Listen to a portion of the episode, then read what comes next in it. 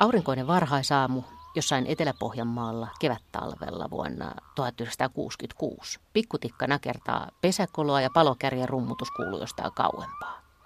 Metsässä on yöpakkasen jälkeen helppo hiihtää. Siellä jossain, missä metsä synkkenee ikikuusikoksi, on myös palokärjen kolo suuren haavan kyljessä. Ja pieni rapsutus, se riittää. Helmipöllö naaras tulee tuijottamaan häiritsijää. Se naama on vähän niin kuin pahka puun kyljessä, se sulautuu niin hyvin puurunkoon, paitsi sitten ne tiukasti tuijottavat keltamustat silmät. Ja tästä tiukasta ensikatseesta lähtee liikkeelle Erkki Korpimäen kiinnostus helmipöllöihin, joka jatkuu edelleen. Hän on tutkimusryhminen julkaisut yli 60 tieteellistä artikkelia helmipöllöistä, viimeksi kokonaisen kirjan. Matkan varrelle mahtuu lukemattomia maastopäiviä ja öitä, niitä myös. Me tapaamme Turun yliopistolla, jossa Erkki Korpimäki on biologian laitoksen professorina. Nyt helmikuussa, kun uusi pöllövuosi on taas käynnistymässä.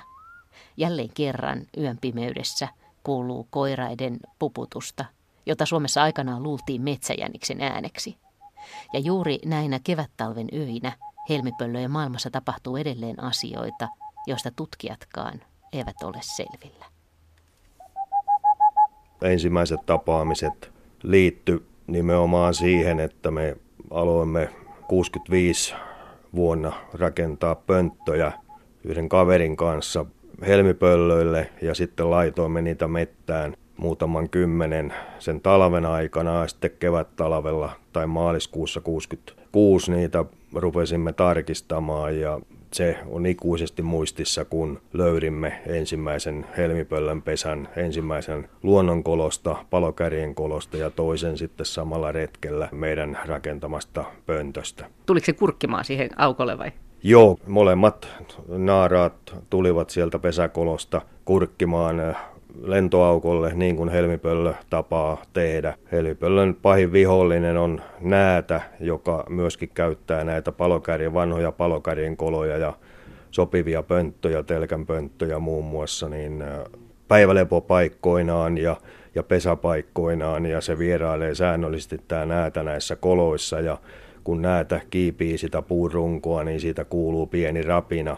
Ja siihen tämä helmipöllön naaras reagoi erittäin, erittäin voimakkaasti. Se on sellainen vihollinen, jos se pääsee yllättämään, niin se tappaa tämän helmipöllö naaraan ja sitten tietysti syö munat ja, tai poikaset, mitä siellä pesässä onkaan. Mutta muistatko, että minkä takia te rupesitte tekemään just helmipöllöille näitä pönttöjä silloin? Te olitte 13-14-vuotiaita pieniä poikia siellä Kauhavalla, niin miksi helmipöllöille? Kauhavan yhteiskoulussa, silloissa yhteiskoulussa oli luontokerho. Ja tuossa luontokerhossa oli muutama innokas nuori lintuharrastaja ja siellä oli muutamat vanhemmat kerhon jäsenet niin tarkistanut palokärjen koloja jo aikaisemmin ja etsinyt niistä helmipöllön pesiä ja ennen kaikkea keränneet näitä saalisjätteitä näistä pesäkoloista ja lähettäneet niistä, niitä apulaisprofessori Seppo Sulkavan tutkimusryhmälle Oulun yliopistoon ja sitä kautta tutustuin tähän, tähän helmipöllöön ja, ja sitten välittömästi, kun huomasimme yhden kaverin kanssa siinä vaiheessa, että näitä pesä, näistä pesäkoloista on pulaa, niin aloimme rakentaa näitä pönttöjä. Hankimme kirjastosta tai lainasimme Söyringin lintujen suojelua käsittelevän kirjan ja siinä oli tarkat pönttöjen teko ja siitä se sitten alkoi. Siis se lähtökohta oli ihan niin kuin helmipöllöjen suojelu? Kyllä se oli sitä nimenomaan ja muutenkin kiinnostus tähän lajiin. Tästä on siis 50 vuotta ja helmipöllö on jaksanut kiinnostaa kaikki nämä vuodet. Onko se itse ihmetellyt sitä, että miten tässä näin kävi? No kyllä, sitä on joskus tullut ihmeteltyä ja varsinkin tietysti tutut ja perheenjäsenet on sitä ihmetellyt. No, miten sitten se tutkimus sitten jatkoit väitöskirjaan myöskin helmipöllöistä? Joo, no aluksi tämä oli täysin harrastusta ja sitten vuonna 1971 syksyllä pääsin opiskelemaan biologiaa Oulun yliopistoon. Siellä tosiaan oli sitten jo siinä vaiheessa apulaisprofessori Seppo Sulkava ja eläintieteen assistenttina muun muassa Heimo Mikkola ja sitä kautta sitten tutustui heihin ja pikkuhiljaa aloin tehdä väitöskirjaa nimenomaan vakavammassa mielessä siinä vaiheessa, kun pääsi opiskelemaan. Tai mikä niissä helmipöllöissä siinä vaiheessa kiinnosti? No tuota petolinnut kaiken kaikkiaan on tietysti varsinkin pöllöt niin todella kiinnostavia. Ne on sympaattisia otuksia, mutta ennen kaikkea tämä, että ne oksentaa nämä sulamattomat saalisjätteet, myyränkarvat, linnunsulat ja myyrien ja lintujen luut sulamattomina näissä oksennuspalloissa, niin se tarjoaa sen erittäin hyvän mahdollisuuden tutkia näiden otusten ravintoa erittäin tarkasti. Millään muulla linturyhmällä siinä vaiheessa, eikä vielä nykyäänkään ollut kehitetty niin tarkkoja ravinnotutkimusmenetelmiä kuin pöllöille. Eli tämä erittäin tärkeä asia tästä tutkimuskohteesta, mitä ravintoa se käyttää, niin pystyttiin selvittämään. Ja sitten toinen asia on myöskin se, että pystytään myöskin suhteellisen hyvillä menetelmillä, luotettavilla menetelmillä mittaamaan se, että minkälaista saalista on tarjolla, kuinka paljon myyriä on minäkin vuonna tarjolla maastossa ja kuinka paljon pikkulintuja ja niin edelleen. Tämä tekee pöllöistä erittäin hyvän tutkimuskohteen ja sitten helmipöllö sitä erityisesti sen takia vielä, että se pesi pöntöissä ja puunkoloissa ja nämä pesät on kohtuullisen helppo löytää. Niin, se tarkoittaa, että siinä vaiheessa olet käynyt läpi lukemattoman määrän oksennuspallojen pieniä luunpätkiä ja yrittänyt päätellä, että mille myyrälle tai linnulle tämä nyt mahdollisesti kuuluu. Kyllä, niitä on käsitelty aika paljon, kymmeniä, kymmeniä tuhansia saaliseläimiä on helmipöllöltä määritetty. Jos edetään tätä kivettä, niin tähän aikaan voi kuulua jo, eikö niin, tätä helmipöllön puputusta. Mitä sitten, mitä, mitä kaikkea tähän kevääseen helmipöllöllä nyt kuuluu? Joo, tähän aikaan hyvinkin voi, voi kuulua puputusta, varsinkin kun on ollut näin leutoja kelejä tässä viime aikoina.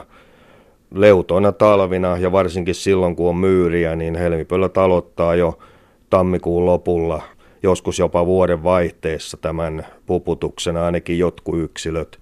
Ja sitten ne jatkavat sitä aktiivisemmin – helmikuun puolen välin jälkeen ja maaliskuun alkupuolella ja silloin on tämä soidinkauden huippuvaihe, jolloin pariutuminen yleensä tapahtuu.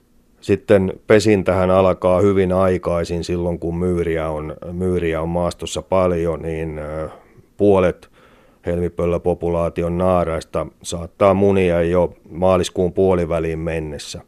Ja ensimmäiset aloittaa mahdollisesti jo helmikuun lopulla. Mutta sitten kun myyrätilanne on huono, niin kuin se on tänä vuonna, tänä keväänä meidän tutkimusalueella, niin helmipöllö naaraa aloittaa munintansa vasta kuukautta myöhemmin, eli puolet naaraista on muninut vasta tuossa suunnilleen 20. huhtikuuta, eli kuukautta myöhemmin. Miten muuten vielä, kun tuli mieleen, että kun se helmipöllö sillä puputtaa, niin miten se pystyy estämään sen, että nämä saalistajat, viiropöllöt ja kanahaukat ei löydä sitä sitten? No eihän se pysty sitä millään estämään, sehän ottaa riskin siinä se koiras nimenomaan puputtaessaan. Ja nyt sitten ongelmana on ennen kaikkea se, että metsiä on hakattu, vanhoja metsiä on hakattu hyvin paljon, avohakkuut ei sovellu helmipöllön pesämaastoksi. Ja toisaalta myöskin sitten nämä voimakkaasti harvennetut hoitometsät, niin nekään ei tarjoa tällaisia suo, kovin hyviä suojapaikkoja. Ja Tämän seurauksena tosiaan esimerkiksi viirupöllöjen ja kanahaukkojen on kohtuullisen helppo löytää tämä puputtava koiras ja sitten napata se saaliikseen. Sitten tämä kysymys tästä, että milloin se pesintä aloitetaan, niin miten ihmeessä ne helmipöllöt voi tietää sen myyrätilanteen? Tiedetäänkö, me, tiedetäänkö sitä tai tiedättekö te sitä, että mit, mitkä asiat siihen vaikuttaa, miten ne päättelee, että tänä, minkälainen myyrätilanne milloinkin on?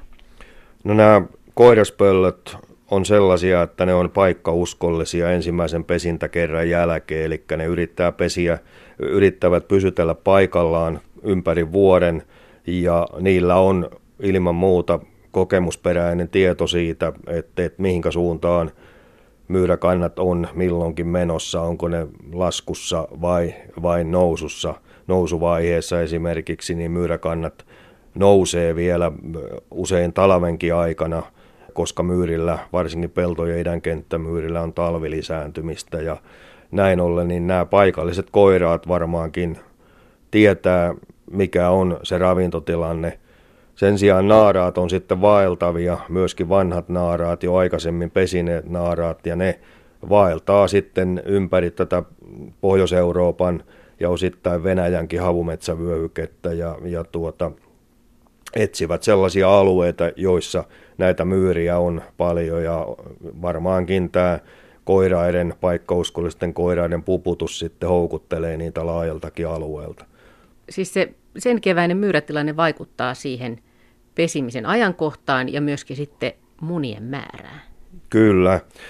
Tosiaan niin kuin jo todettiin, niin pesinnät alkaa jo maaliskuussa hyvinä myyrävuosina, mutta sitten kun myyräkannat on alhaalla, niin pesintä alkaa vasta huhtikuun lopulla. Ja huhtikuun lopulla aloitetuissa pesissä, niin huonona myyrävuosina silloin on vain neljästä viiteen, joskus ehkä kuusi munaa, munaluvun keskiarvo menee alle viiden. Ja hyvänä myyrävuonna, kun nämä alkaa aikaisin nämä pesinnät, niin munia on 5, 6, 7, jopa 8 ja munaluvun keskiarvo menee yli, yli kuuden selvästi. Se on jotenkin tavallaan hämmästyttävää, vai onko?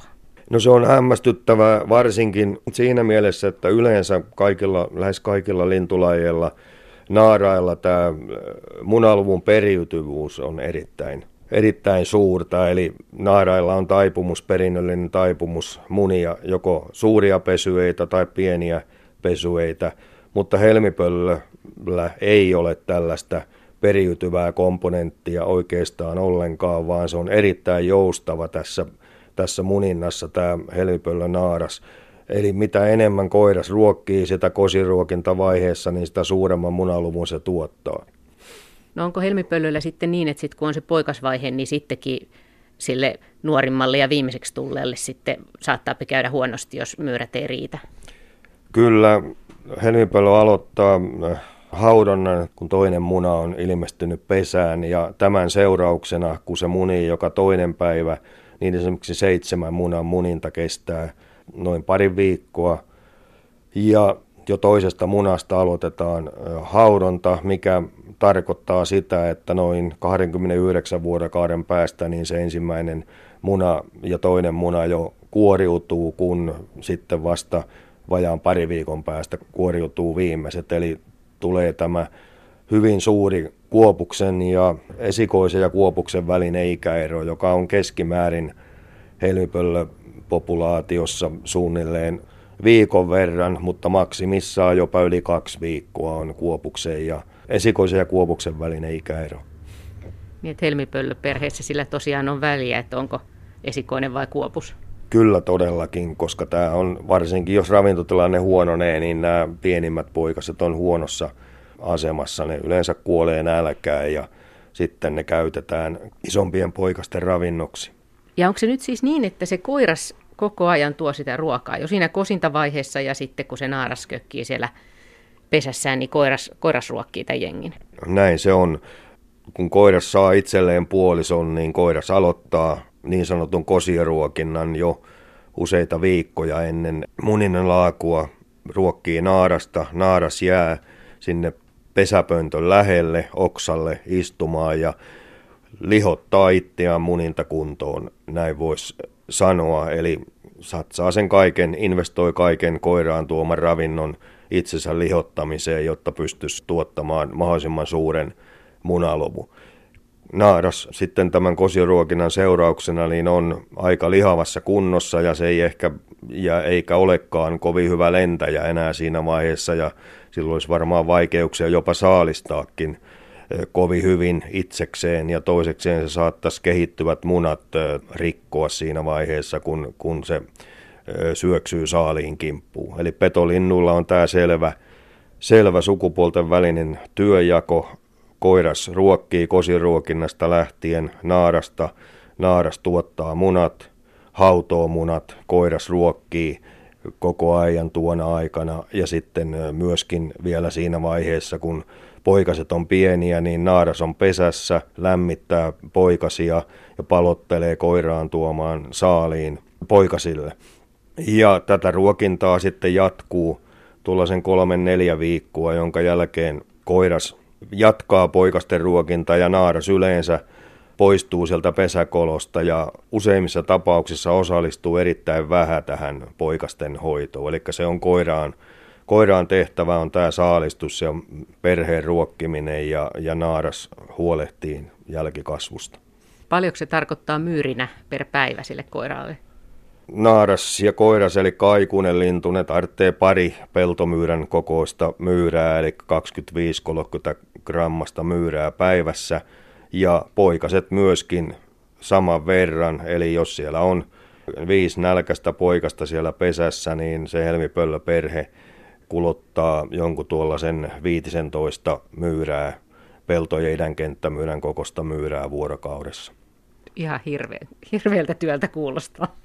Kyllä se kuulostaa, ja, mutta tuota, useammat koiraat on erittäin hyviä saalistajia ja ne pystyy tämän pimeän ajan kuluessa, nehän on yöaktiivisia ja yö on aika lyhyt tuossa toukokuulla ja kesäkuun alkupuolellakin jo, niin ne pystyy ruokkimaan tämän perheensä siinä neljän viiden tunnin aikana, kun on pimeää. Päivän valolla ne ei saalista ollenkaan. Mutta siis helmipöllöt ei pysty iskemään hangen läpi niin kuin vaikka lapinpöllö? Helmipöllö on aika pieni ja ei kovinkaan paksun ja varsinkaan, varsinkaan kova hangen läpi. Se ei pysty myyriä ottamaan, eli se saalistaa näitä myyriä lumen pinnalta ja sitten metsässä aika usein on esimerkiksi kuusikossa niin, niin tällaisia pälvipaikkoja kuusen tyven ympärillä, joissa metsämyyrät oleilee ja niistä se saalistaa näitä metsämyyriä sitten. No näkeekö helmipöllön rakenteesta jotenkin sen, että se on nimenomaan metsien pöllö? Kyllä siinä mielessä, että sillä, vaikka sillä on aika pitkät siivet suhteessa kokoon, niin se on sopeutunut nimenomaan aika hyvin metsässä, suhteellisen tiheässäkin metsässä saalistamiseen. Ja ennen kaikkea sen saalistustekniikka on sellainen, saalistusmetodi on sellainen, että se soveltuu metsässä saalistamiseen. Eli helmipöllö kyttää saalistaan jossakin metrin parin korkeudella puussa ja sillä on erittäin tarkka suuntakuulo. Sen korva-aukot ovat epäsymmetrisesti kallon molemmin puolin ja tämä saa aikaan sen, että tämä suuntakuulo on erittäin hyvä ja se pystyy skannaamaan ison alueen siitä kyttäyspaikaltaan. Ja sitten kun se kuulee myyrän rapinaa tai päästäisten ääntä, niin, niin se siitä syöksyy muutaman kymmenen metrin syöksyn loivasti tämän saaliseläimen kimppuun. No entäs sitten kun ne poikaset tulee sieltä pöntöstä, niin miten valmiita kavereita ne on siinä vaiheessa? Ne on siellä pöntössä noin kuukauden verran ja helmipöllän poikaset ovat täysin lentokykyisiä siinä vaiheessa, kun ne jättää pesäkolonsa, eli ne pystyy lentämään varsin hyvin. Lähteekö ne heti omille teille vai tapahtuuko sinne jotain opettamista? Yleensä koiras ruokkii niitä vielä pari-kolme viikkoa pesän ulkopuolella ja sen jälkeen pikkuhiljaa ruokintaa vähennetään ja sen jälkeen niiden täytyy sitten opetella itse saalistamaan näiden poikasten. Siis kun helmipöllö liikkuu öisin pimeässä ja metsässä, niin eikö niiden tutkiminen ole sitten kuitenkin aika vaikeaa? Kyllä on siinä mielessä, siinä mielessä vaikeaa ja, ja monia asioita esimerkiksi tästä parin muodostuksesta niin ei, ei tuota tiedetä juuri sen takia, että kaikki tapahtuu kevät-talvella yön pimeydessä ja näin ollen niin oikeastaan millään muulla kuin äänien perusteella tai sitten radiotelemetria seurannan perusteella niitä ei pystytä tuossa vaiheessa tutkimaan. Eli nyt just näinä päivinä siellä tapahtuu sellaista, mitä helmipöllötutkija ei vielä tiedä. Kyllä, näin on. No entä sitten, kun se pari on löydetty ja jollain sellaisella kriteereillä, jota me ei tarkkaan tiedetä, että mitkä helmipöllöjen mielestä on tärkeitä asioita, niin, niin miten sitten, kuinka pysyvä tämä parisuhde on? No todennäköisesti se naaras tekee lopullisen valinnan sillä perusteella, että kuinka paljon se koiras tuo kosioruokinnassa sille saalista. Jos se koiras on hyvä saalista ja tuo paljon ruokaa, niin pesintä lähtee käyntiin. Mutta tämä pariside, niin se ei kestä kuin yhden pesimäkauden tai oikeastaan osan siitä, koska osa helmipöllön naaraista, varsinkin myyräkantojen nousuvaiheessa, on sellaisia, että ne jättää tämän ö, ensimmäisen pesyeen koiraa hoitoon siinä vaiheessa, kun poikaset on kahden kolmen viikon ikäisiä ja osaa suunnilleen itse palotella koiraan tuoman, tuoman saaliin. Siinä vaiheessa naaras useissa tapauksissa lähtee, saattaa siirtyä jopa 200 kilometriä ja valita itselleen uuden puolison ja pesiä onnistuneesti toisen kerran. Mutta toisaalta sitten helmipöllö koiras taas, kun se saa houkuteltua itselleen yhden puolison ja tämä puoliso aloittaa muninnan, niin siinä vaiheessa helmipöllökoiras useassa tapauksessa, varsinkin hyvässä ravintotilanteessa, siirtyy kilometrin, kaksi, jopa neljä kilometriä laulamaan seuraavalle pöntölle tai luonnonkololle ja yrittää houkutella sinne itselleen toisen naaraa. Ja tämä onnistuukin kohtuullisen hyvin, eli noin 10-20 prosenttia vähintäänkin helmipöllökoiraista on sellaisia, että ne ovat moniavioisia, moninaaraisia, niillä on kaksi, joissakin tapauksissa jopa kolme puolisoa ja perhettä hoidettavanaan. Ja nämä yleensä on nämä pesät suhteellisen kaukana toisistaan, keskimäärin yli kilometrin päässä toisistaan sen saman koiraan pesät. Ja niitä koiras sitten ruokkii niitä molempia naaraita tai jopa kolmea naarasta samanaikaisesti. No, mutta sehän on määrinä ihan hillitön määrä, ja vielä lentomatkat päälle. Se on, se on hillitön määrä, ja sitten kuitenkin siinä haudonta-aikana pesän ravinnon tarve ei ole tietenkään niin suuri, kun siellä on vain naaras ruokittavana, eli kaksi naarasta ruokittavana, mutta sitten kun ykköspesän, aikaisemman pesän poikaset kuoriutuu, niin siinä vaiheessa aika useassa tapauksessa tältä helipöllökoiraalta alkaa loppua puhti tässä saalistuksessa ja se suosii selvästi tässä ruokinnassaan niin sitä ykköspesää ja sen takia sen ykköspesän poikastuotto on, on huomattavasti parempi kuin sen kakkospesän. Useissa tapauksissa sieltä ykköspesästä lähtee 5-6 poikasta lentoon, mutta kakkospesästä vain pari kolme. Ja ne ovat myöskin selvästi laihemmassa kunnossa ne lentopoikaset siitä kakkospesästä. Onko sinulle tutkijana tullut erityisiä helmipöllöyksilöitä vastaan, jotka on tehnyt jotain hämmästyttävää tai jotka on muuten jäänyt mieleen jotenkin erityisillä luonteenpiirteillä? Onhan ne, on niissäkin eroja.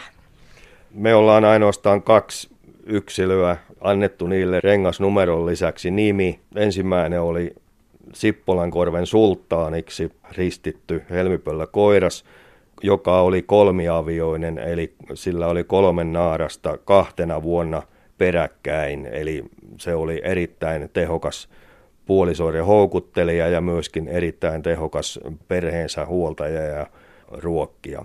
Ja sitten toinen oli Doorikseksi kutsuttu naaras, joka pesi ainoastaan kerran ja, ja tuota oli tutkimuspopulaation kaikkein suurin ja vaalein helmipöllö naaras, mitä me ollaan ikään, ikään tavattu. Ja Doris sai nimensä siitä, että se oli, se oli reissunainen ja siinä vaiheessa, kun me mentiin tuonne pesälle, ensimmäistä kertaa ja nähtiin Doris, niin autoradiossa soi karjalaisen kappale Doriksesta. Ja siellä se oli. Kyllä. Tota, no entäs sitten tämä helmipöllöjen väheneminen? Sehän on niin kuin viime vuosien vähän yllättävä tieto, että on puhuttu, että helmipöllö on hyvinkin yleinen metsien laji ja sitten nyt ollaankin sen edessä, että 2 prosenttia vuodessa helmipöllöjen määrä vähenee. Joo, silloin 50-luvulla ja 60-luvulla Einari Merikallion laskelmien mukaan muun muassa, niin 50-luvulla niin tuo helmipöllö oli Suomen runsaslukuisin petolintu. Ja vielä 60- ja 70-luvuilla, 80-luvulla se oli yleinen. Mutta sen tärkein pesimäympäristö on nimenomaan vanhat kuusimetsät, joista löytyy luonnonkoloja, palokärjenkoloja ja myöskin suojaa vihollisia vastaan. No pesäkoloista helmipöllöllä ei ole pulaa Suomessa, koska lintuharrastajat ja tutkijat on vienyt tuhansia pönttöjä maastoon ja, ja tuota, ne tarkastetaan myöskin vuosittain. Mutta sitten tämä nykyaikainen metsähoito, avohakkuu, taimikoiden istuttaminen, voimakkaat harvennukset, tämä vähentää helmipöllön suojapaikkoja ja olemme osoittaneet pitkäaikaisaineistolla, että mitä enemmän helmipöllön reviirillä, elinpiirillä on vanhaa metsää, sitä parempi on niiden elojäävyys ja sitä parempi on myöskin niiden elinaikainen jälkeläistuotto. Ne pystyy elämään pitempään, mikä takaa sen, että niillä on useampia pesimäyrityksiä ja ne näin ollen tuottaa myöskin enemmän lentopoikasia. Ja sitten näiden lentopoikasten elojäävyys todennäköisesti on myöskin parempi tällaisessa, tällaisella alueella, elinpiirillä, jossa vanhoja metsiä, jotka tarjoavat näitä suojapaikkoja, niin on riittävästi. Tuliko tämä teille itsellenne yllätyksenä? No ei sitä voinut kuvitella 60-luvulla ja 70-luvulla, kun tätä helmipölyä rupesi tutkimaan, että siitä tulisi vielä joskus silmällä pidettävä laji. Ja tosiaan tilanne on tällä hetkellä tai ollut jo pitkään se, että kahden, kahden ja puolen prosentin vuosivauhtia helmipöllökanta Suomessa vähenee. Ja jos tämä sama nopea väheneminen jatkuu, niin muutaman kymmenen vuoden, 30-40 vuoden kuluessa saattaa olla jopa niin, että helmipöllökanta on hyvin vähissä Suomessa, jos ei aivan sukupuutossa ja sukupuuton estää ehkä ainoastaan se, että muilta alueilta, lähinnä Venäjältä, tulee uusia yksilöitä Suomeen.